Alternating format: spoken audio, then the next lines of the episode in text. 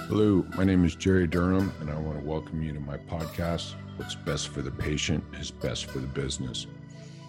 This podcast was put together for you, the healthcare practice owner wants to achieve success in your healthcare practice and turn this practice, this clinic, into a business. So, if you want growth and scalability that drives financial performance, all three of those don't always come together. But if you want that, then you've come to the right place. I'm here to help you be most successful in your healthcare practice and turn it into a business. Cheers. Thanks for coming.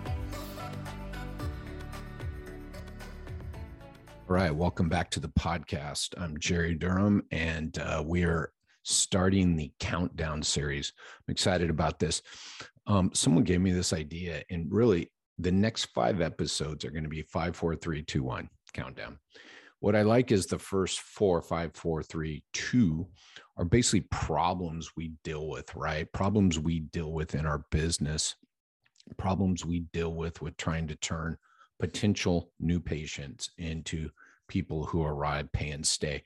And uh, when I put the first four together, I realized, wait, these are four problems. And so, number one, the last episode will be a solution and basically wrap up the first four. So the countdown series, and this is number five, right? Because we're counting down, and it's five ways to make sure new patients don't arrive for their first visit. Let me tell you this what's very important, and the reason people don't arrive for their first visit is we don't make it about them. And I'm going to tell you the five reasons and the five ways we don't make it about them when they first contact us. When they when we first contact them, maybe it's a Facebook ad, maybe it's a uh, person calling in, maybe it's a website form. It's one of those things. But there are five things we miss out on, and the more we miss out of those five, the increased likelihood of them not arriving for their first visit.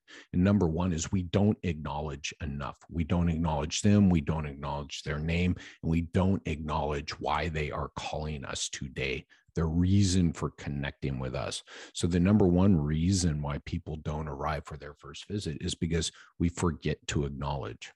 All right. The number two reason why people don't arrive for their first visits is because we don't address their problem. And by problem, I mean their goals, their desired outcomes. Again, their reason for the call today. Acknowledging them is like someone saying, I have low back pain, right? Okay, Jerry, I hear you have low back pain, using their name, you know, repeating things back and showing we're listening is acknowledgement. This number two is we don't acknowledge or we don't talk about, we don't get the definition of their problem they are trying to solve. Low back pain is not a problem to be solved the result of the low back pain is what we need to get to. I can't go to the gym because of pain, and I wake up every morning and for 30 minutes I have pain. That is the problem to be solved. So, the number two reason that people don't arrive on their first visit because they don't understand how we can help them with their problem because we never ask them about their problem, right? A diagnosis is not the problem to be solved, my friends. Number three, the number three reason why people are likely not to show up for their first visit is because we don't get their expectations. This is huge. All of these are huge, but this is huge. Expectations correlate with outcomes. If I expect something from you and you deliver it, then we're all happy. Trust is being built, and likely the outcome I desire is going to be achieved. So we must get their expectations, right? So if we don't get their expectations on this first point of contact, their likelihood of arriving for their first visit decreases. So, so far we have, right? Number five is we don't acknowledge them. Number four is we don't get their problem to be solved. Number three is we don't get their expectations. By the way, positive and negative. What do you expect from us? What have you done in the past? These are all expectations. The number two reason right, for increased likelihood of them not arriving for their first visit is they don't know they are seeing an expert. This is baffling to me, the number of secret callers I've done. And again, on your website, on a web form, and a Facebook ad, they must know they are seeing an expert. It's proven in the research, people want an expert. So, number five is we don't acknowledge. Number four is we don't define their problem to be solved. We don't ask them. We don't we don't have a conversation around them. Number three is we don't find out their expectations around how they think we can help them, what they've done in the past to help them. Number two is we don't let them know we have the expert that can help them. And number one, and by number one, it's these are all right. Basically, I just put them in order. So it's five, four, three, two, one. And this isn't the most important because they're all equally important. The number one reason here in or the last reason here is we don't set up an expectation around what they are going to get for their time, money, and energy. Time, money, energy, all three of those by arriving on the date that we scheduled them for. So if I set someone up at 1030 on Friday, they need to know, right, why they should arrive at 1030 on Friday. And it is a cascade of all these things I just told you about. So we must bundle that up and tell them what they will get for their time, money, and energy on Friday at 1030, right? So those are the five reasons or five ways to make sure that someone will not arrive for their first visit. Leave any of those off.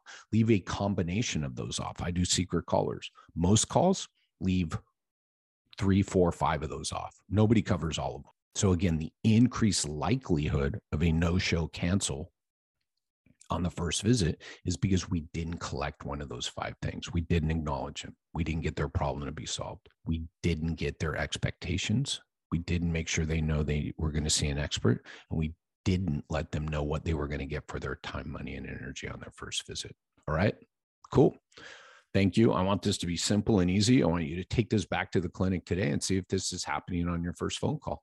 Next episode right will be four things. Thanks for coming. Thank you for listening today to the podcast. Here's what I want you to do next. Um, if you want to stay in touch or want more information on the doing of all this, then I highly recommend and I really want you to go over to my YouTube page, Jerry Durham PT, J E R R Y D U R H A M. There is just so much content, videos added weekly, if not daily, and you will be able to bury yourself and immerse yourself into this content and learn all you need to know to start implementing some of the things we talked about today.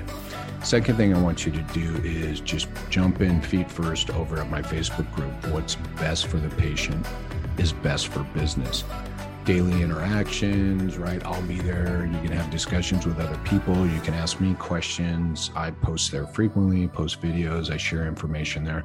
So it's a place to stay up to date and be very interactive with other people who have the same goals and mindset that you do and want to create this business, this healthcare practice that will scale and grow and give you financial performance. Cheers, all.